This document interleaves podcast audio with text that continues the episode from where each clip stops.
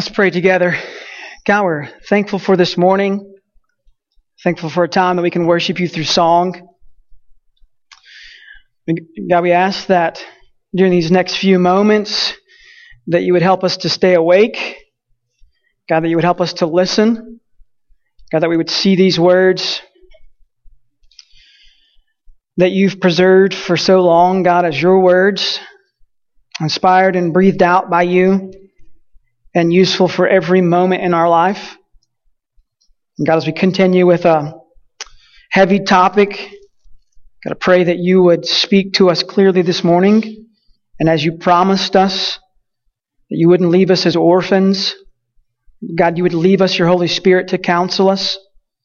I pray that this morning we would be counseled by you so that we may glorify you more. God, that so so that we may be the ambassadors that you've called us to be.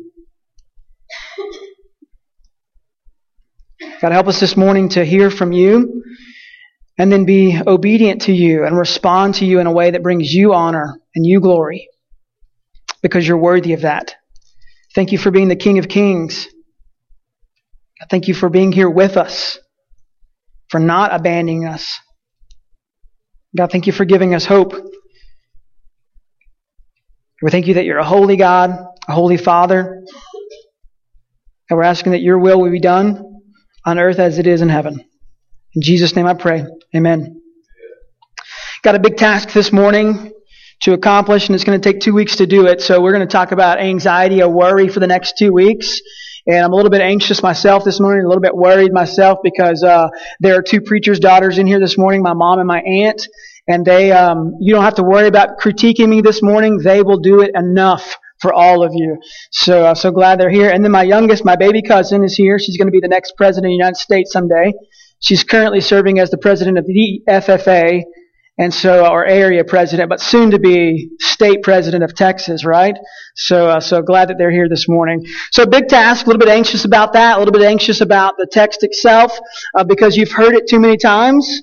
And, uh, and so you respond to it probably the same way you you respond to it the last time that you heard it. And so my, my prayer has been that we would hear these words, and you heard me just pray, but we would hear these words, and we would respond to them as God's words, not as something that, uh, that we've made up, uh, not as something that's just a good uh, standing or good words to, uh, to live by, but instead we would see these as God's words and that we would apply them to our life, that they would soak into our life, that they would change and transform and mold our heart and our affections to Christ and Christ alone. As we sang, and if you believed it, you said that Christ was your solid rock or is your solid rock and that He is your firm foundation. That if you're not standing on Him, you will fall. So if that's truth and you saying it as truth and you believe that is truth, then the only way to deal with life's issues, life's brokenness, life's trauma, life's worries, life's anxiety, is to trust in Jesus. You, know, a couple of weeks ago I had a, a conversation uh, with a gentleman here in town, and he, um, he educated me on the fact that Jesus is good and that he is worthy and that he's worthy of following, but if we're just to offer Jesus, it's not enough. Just so you know, that's Satan lying. I mean, if Jesus was not enough, God would have said, hey, Christ is going to die for you. He's going to conquer sin and death for you. He's going to stand in your place. He's going to clothe you with His righteousness. He's going to adopt you as redeemed into His family and give you purpose in life and give you purpose for everlasting life. He's going to do all that, but here's what you need to do also. That's not the truth. Christ has accomplished it. The work is completed. If you are one of His redeemed, you've confessed Him as Lord. He's forgiven you of your sins. He stands in your place. And when you stand at the judgment seat, it will not be your response that's necessary. In fact, you won't have a chance to speak. Christ speaks for you. When you stand at the judgment seat of Christ, Christ speaks for you. You don't have a chance to say, well, here's what I've done in my life. Here's what I did. Here's the good things I accomplished. Here's how many times I prayed. Here's how much I gave. Here's how much I fasted. You don't have a chance to do that. God doesn't look at those things that you've done and say, oh, well, you are worthy. Oh, well, you are holy. I see your pious works and I see how great you are. Instead, thanks be to God, He only looks at Jesus. He sees the completed work of Christ standing in your place, forgiving you of your sins and giving you life eternal. It is not, it is not about you. It is not about me. And whenever we make it about ourselves and whenever we add things to the gospel, we are doing a disservice to what Christ has accomplished. Apart from Christ, you can do nothing. Christ has completed it all. And now he's housing his Holy Spirit inside of you as the redeemed to go and, and walk in a manner worthy of the calling that Christ has placed on your life. To be these ministers of reconciliation that he's calling you and I to be. Listen, as, as long as sin reigns in you, and long as sin reigns in our church, Christ will not. And the Sermon on the Mount is all about Christ and His kingdom reigning in our hearts, in our lives, in our church.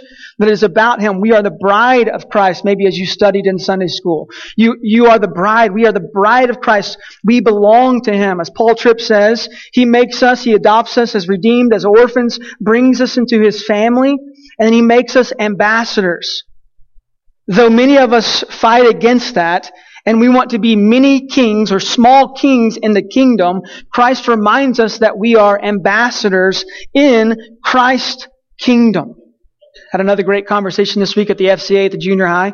Zach asked me to help him pass out pizza and napkins and plates and then clean it all up. I'm not saying that's against Zach. He just needed help, all right, doing that. and I had a great conversation about whose name is on the kingdom. Whose name is on Christ's kingdom? Thankfully, it's not First Baptist Church. Thankfully, it's not the Nazarene Church or the Methodist Church or the Presbyterian Church or the Church of Christ or, or the New Hope Church. Those names aren't on the kingdom. Jesus' name is on his kingdom. The Sermon on, the Sermon on the Mount reorients us into what Christ wants us or how he wants us to live inside his kingdom. With transformed lives, transformed hearts, we begin living for Christ and his kingdom instead of ourselves. Maybe you're at a point where you're finally recognizing that. You see the brokenness in our world.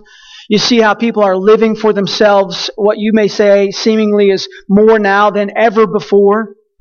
Uh, we have a generation growing up that is further away from Jesus in our culture than ever before.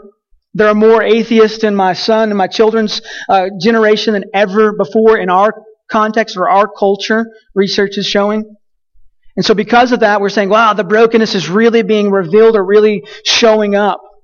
Uh, who is that an indictment on? H- whose fault is that? You want to blame Jesus for that, his completed work? Or, or should we blame the ones that are supposed to be the ambassadors of what Christ has done and is doing and is going to do?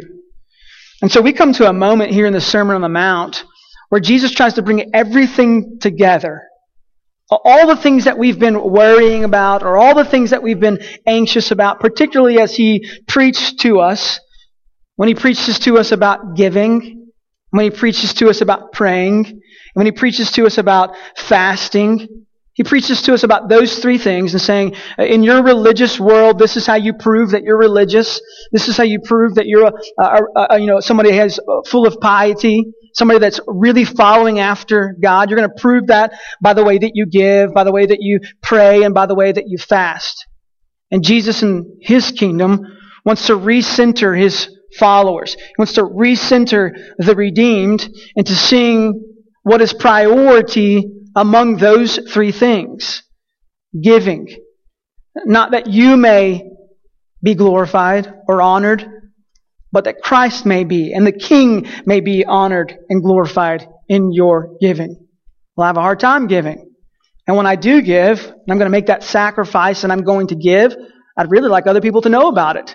Because I see how special I am in my giving of my resources to to other people. So, so let me have some props. Let me have some, let me have some glory. Give me a little bit of hunger. See, we all become robbers, really, or thieves of God's glory. We see the need, maybe, of sin being removed from us, and we want to be a part of Christ's kingdom. But then we, we get in the kingdom as redeemed, or adopted into God's family, though we're not deserving of it. Then we begin to wrestle with. So my king is the only one that's going to receive glory? Well, well I want a little bit of that also. We begin robbing Christ and God of the glory that they deserve. We become thieves, stealing what belongs to Christ. We begin using giving of our resources and our money to honor ourselves instead of honoring Christ and Christ alone. Well, I've got resources, and the resources that I have are mine. They belong to me. But I'm, I'm humble enough, but I'm going to at least give this small amount to the Lord and to His kingdom so that it, His kingdom may be extended while I hold on to what I think belongs to me. And then prayer time. Uh, praying religiously or praying like Christ desires for us to pray, it takes time away from you. You're already giving up your resources. So come on now, Lord, you're going to take my time. I'm going to pray to you. I'm going to give up moments where I'm going to say, I, I'm in need. I'm in desperate need of you. I can't do this on my, on my own. And so you're going to take my resources and you're going to take, you're going to take my time away from me. And then Christ preaches on fasting. We've had great discussion over the past couple weeks on fasting. So you're going to take my resources. You're going to take my, my time and you're going to take my food. You're going to think that you're going to take away the things that I truly, truly desire. And then to sum all that up, you want me just to treasure you above everything else? Treasure you above, above all those things, above my resources, above my time, above my food. You want me to treasure you above everything else. Well, this kingdom living seems, seems dangerous. This kingdom living seems, seems like it's not me that's going to get the glory. Yet the king will. And this is where Christ is trying to center us upon, reorient our lives upon what's most important. So we get to verse 25 and we go through this little section here, 25 through, through 34 of Matthew chapter 6, and he says there, he says this, Jesus says, Therefore I tell you, do not be anxious about your life, what you will eat or what you will drink, nor about your body, what you will put on. Is not life more than food and the body more than clothing? I mean, look at the birds. Look at the birds of the air. They neither sow, sow nor reap nor gather into barns, and yet your heavenly Father feeds them. Are you not of more value than they?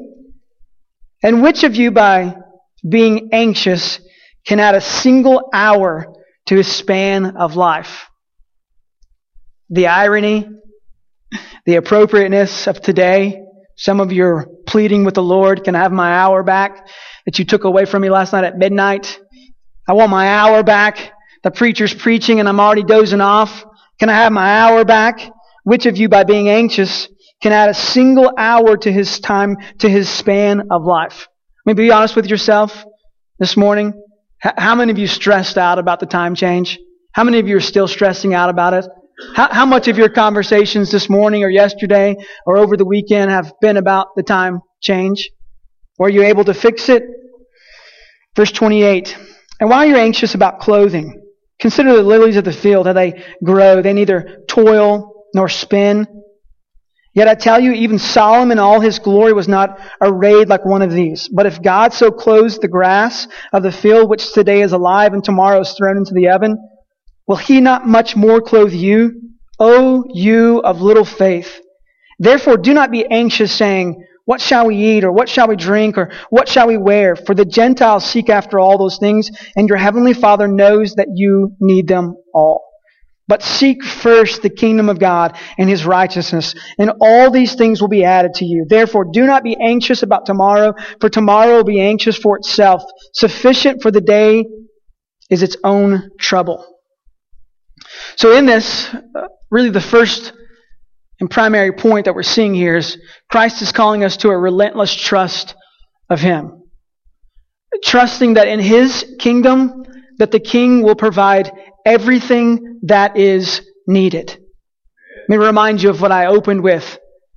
When you stand at the judgment seat of Christ, your King will provide everything that is needed. The sacrifice has been made. The blood has been spilt. The sins have been forgiven. Death has been conquered. The King is providing everything that you need. So how can Christ say, oh, don't, don't worry, when he just preached, treasure me alone. But I have these treasures. Don't worry about food, but I need food. Don't worry about your resources or your time. Yeah, but those are important. I mean, there, there are probably three different types of people in this room this morning. There's the person who's hearing these words when Christ says, Don't be anxious. And you're the happy go lucky, never nervous or worrying or anxious about everything. And you want to cross your arms and sing like Carrie Underwood, I told you so. You know, you want to, you want to point to everybody in the room and say, Yeah, I don't stress about anything. Jesus told me, look at, look, he, he says it right here. Don't, don't be anxious about anything. I told you so.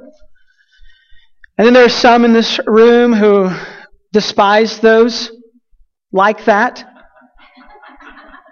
Oh, really? You have nothing to be anxious about? Nothing to be worried about? Does Jesus even know my weaknesses? Does he even understand what I'm going through? Has he even seen the trouble that comes my way? How can I sing Hakuna Matata? There's no way. There are troubles all my day. And then there's the third person who wants to be religious, who wants to follow Jesus' teaching and stands on the platform weekly and says, These are the words of Jesus. Trust in them. Believe in them. All of you Come on, sinners. Come on, redeemed. Believe in the words of Jesus. And then you walk down the steps and you dust off what you just preached because you live life full of anxiety, lacking a trust in the King, not sure if He'll provide everything that you need, maybe not even able to pinpoint the places that you don't have trust, maybe not even able to pinpoint when anxiety came into your life or worry comes into your life. Maybe not even able to pinpoint what even causes you to worry. But you hear Jesus say this and you just feel utter conviction. We have to come to a point of understanding. Every one of us. Happy go lucky. The last one we talked about, the middle one we talked about. We have to come to a point as the redeemed of trusting that the King whose kingdom we are part of will provide everything that we need. If we can trust that He's going to provide us salvation, we can trust that He's going to provide us clothes. If we can trust that He's going to, He's going to be the propitiation for our sins, then we can trust that He's going to provide food for us. If we can trust that He's standing in our place then we can trust that everything that we need will be provided by Him. We have to get to this point though.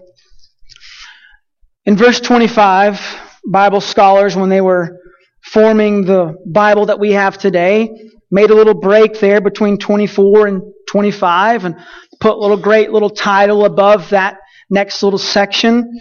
But we want to be good Bereans. We want to be good Bible studiers. We want to be theologians. We want to be people who understand God's Word rightly and handle it truthfully and rightly. And so 24 and 25 must go together, like peanut butter and jelly, Zach.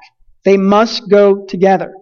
Jesus said, let me remind you in verse 24, no one can serve two masters.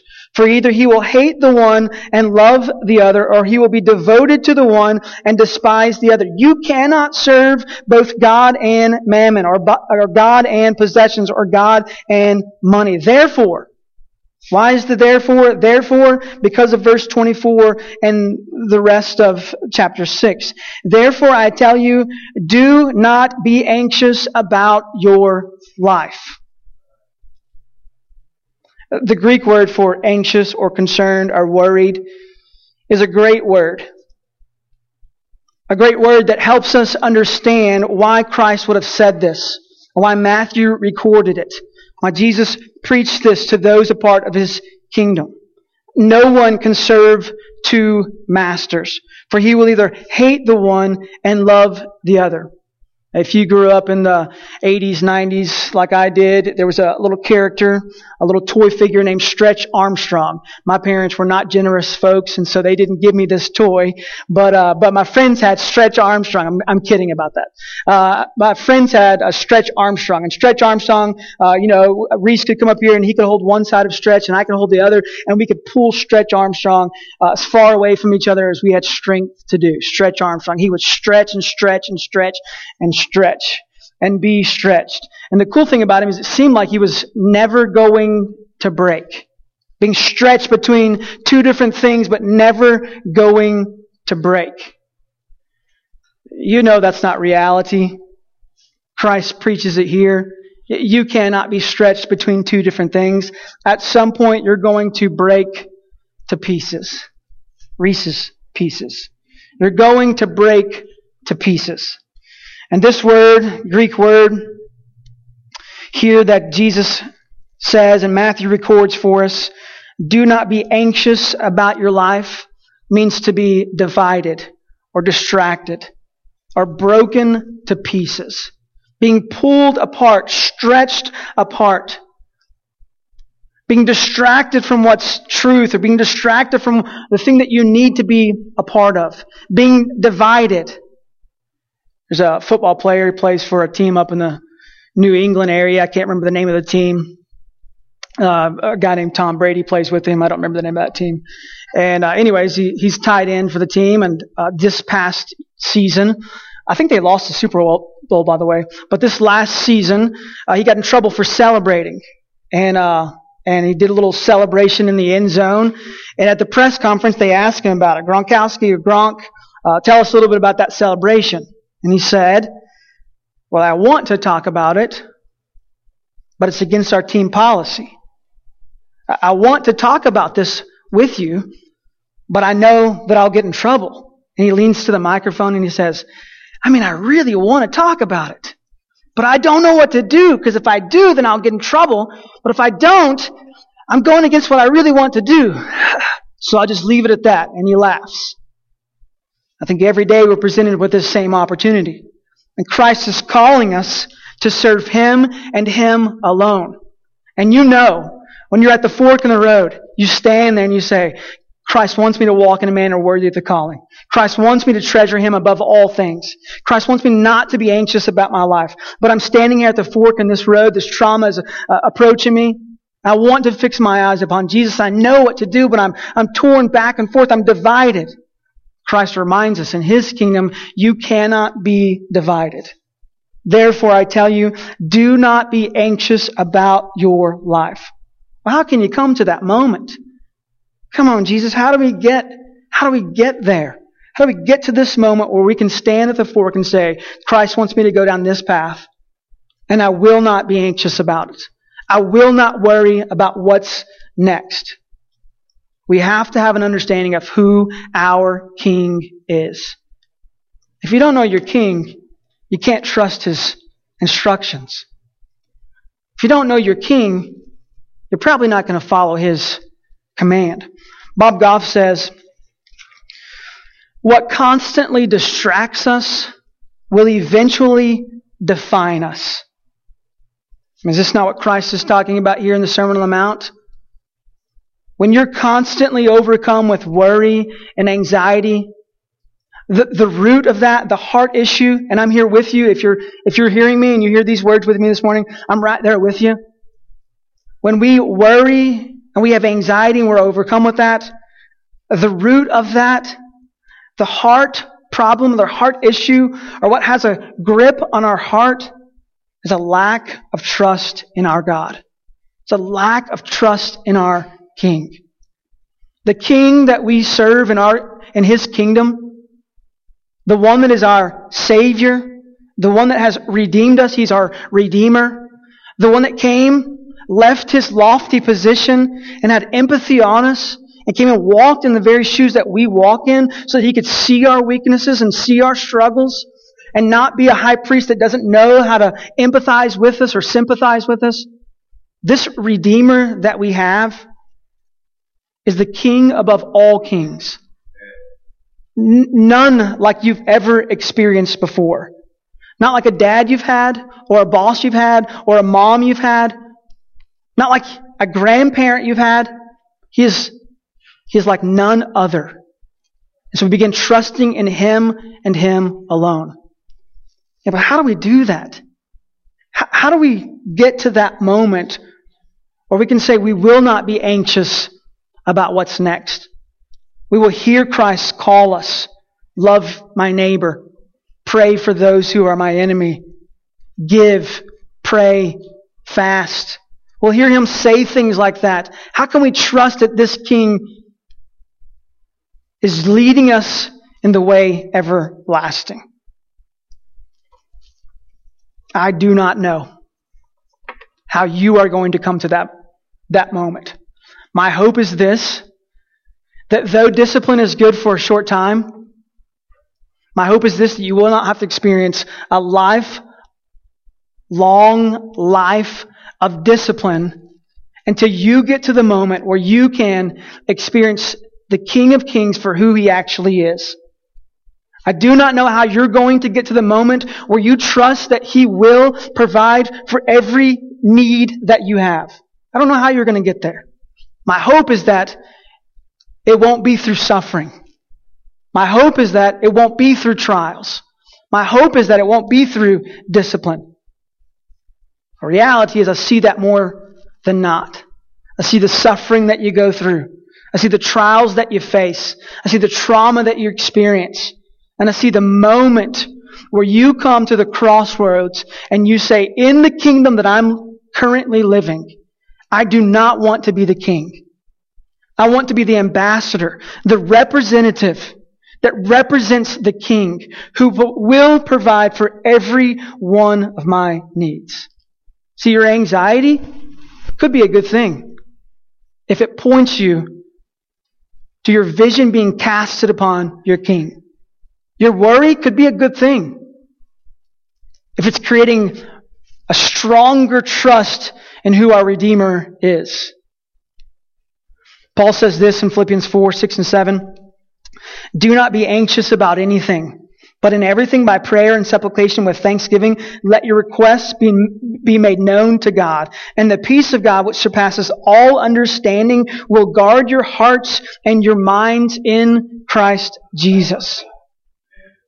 I mean, Paul writing this, if you're at the Thanksgiving community uh, worship time over at the Methodist Church, when Paul's writing this and he's writing in a traumatic state, he's under stress, he's chained, he's not understanding what's, what's about to come, he has no clear vision of the future.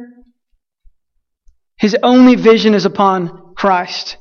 And in that moment, he can say, Do not be anxious about anything.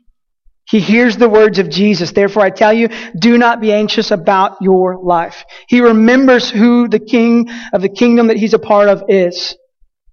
He says, but by, but in everything, by prayer and supplication with thanksgiving, let your requests be no, made known to God. I've told you this before, but in student ministry, uh, we try to uh, to really help equip and give tools to students to navigate through this foggy, broken world that we live in. And most of the time in our world, when we experience anxiety and trouble and worry, we base our actions upon the word fog. F stands for feelings. We go first to our feelings. We say, oh, this is the way I feel. Man, I feel terrible in this moment, or I feel really good in this moment. We base our actions on what's, what's to come or what our next step may be based upon our feelings. Then we get to the O after our feelings kind of run out. We're not sure where to go from there. The O is others. We begin basing our decisions and our actions. So I'm, I'm really stressed. I'm really full of worry and anxiety. So I begin asking others, what should I do? I feel this way and I feel this way and I'm worried about this and I'm anxious about this. And others begin directing and leading us. And unfortunately, 90% of the time, people steer us in the wrong direction. I made up that percentage, by the way. 90% of the time, people uh, steer us in the wrong direction, or we listen to others. And then we get to the bottom of the pit again, like we talked about last week, and we wonder how we got back here. Maybe we're 90 years old. Maybe we're 100 years old. Maybe we're 14 years old. And we wonder how we got back to this, to the bottom of this pit. How did we get here? We've been crying out to Christ, crying out to God. And the final of fog, F-O-G, is God. We usually go backwards in that. Feelings, others, and God. God, here I am in this pit. What, what, what got me here? How, how do I get out of here? And as we turn to God, He begins reminding us through His promise of the Holy Spirit, promise of the, counselor to counsel us in the direction that we should be going. So we have to be different in the kingdom. We change, we reorient our life along with what Christ desires of us. We don't go to our feelings first and others second and God last, but instead we go God first. Begin surrounding ourselves with people who are wanting to mature in Christ and are, are working their way uh, through the process of sanctification and maturing. We ask them, like I've been to God, here's what scripture says, what should I do next? And others direct us and help us mature in Christ. And then lastly, we base our actions upon our feelings. We have to, as kingdom minded, focused people, reorient our lives around Christ. Transformed into His likeness, or being transformed into His likeness. Understanding that when He says with boldness, therefore I tell you, do not be anxious about your life, He's not just saying words. Oh, well, of course he can say that. He's God. Yeah, of course he can say that. He's God. He's the king of the kingdom that we're living in. He's the one that saved you. And because of that, when he says that, we can trust in what he says. No longer do we want to be known as people who are divided between, will I continue to worry and be anxious about the things of this world? Or I'll minimize those things and maximize who my king really is. At the end of your worry, when you recognize what has a grip on your heart, and at the end of your worry or end of your anxiety, my hope is this that you will come to the point where you recognize who the King of Kings is. Max Lucado says this Your anxiety de- decreases as your understanding of your Father increases. My prayer is this that you would see who the King of Kings is that you would understand who your Heavenly Father is. That you would understand when Jesus says, do not be anxious about your life. He's saying that with all authority from the position that he is in today, recognizing that he has all control and that in his kingdom the redeemed live by his word and his word alone. Let's pray. God, thank you so much for this morning. Thank you for keeping me awake as I preach this sermon. I thank you for the promise, the promises that you give us. God, thank you for redeeming us. I pray this morning that for the many in this room who I know have confessed Christ as Lord, but yet still struggle, like myself, with worry, still struggle at the crossroads of life and making decisions, or still struggle with anxiety, God, help us to see you for who you are. Help our understanding of you increase. God, help us, help us not to be defined by the things that are distracting us in this world, but instead help us to be defined by our King. Let us be reminded that we are your ambassadors. And that when we treasure things above you, we're being terrible ambassadors. When we value our resources and our time and our money more than we value Christ, God, help us to see that that's not what you desire of us. God, help us to understand that in your kingdom, you are Lord, and there is no room for divided attention. Will you increase our faith this morning? Will you help our unbelief and our lack of trust in you? Will you also help those in this room who are maturing in Christ to help one another, to pray, to lead, to guide, to use the Holy Spirit as a counselor so that we may glorify and honor you and you alone. God, we know that you're worthy. May you be glorified. In Jesus' name I pray. Amen. Time of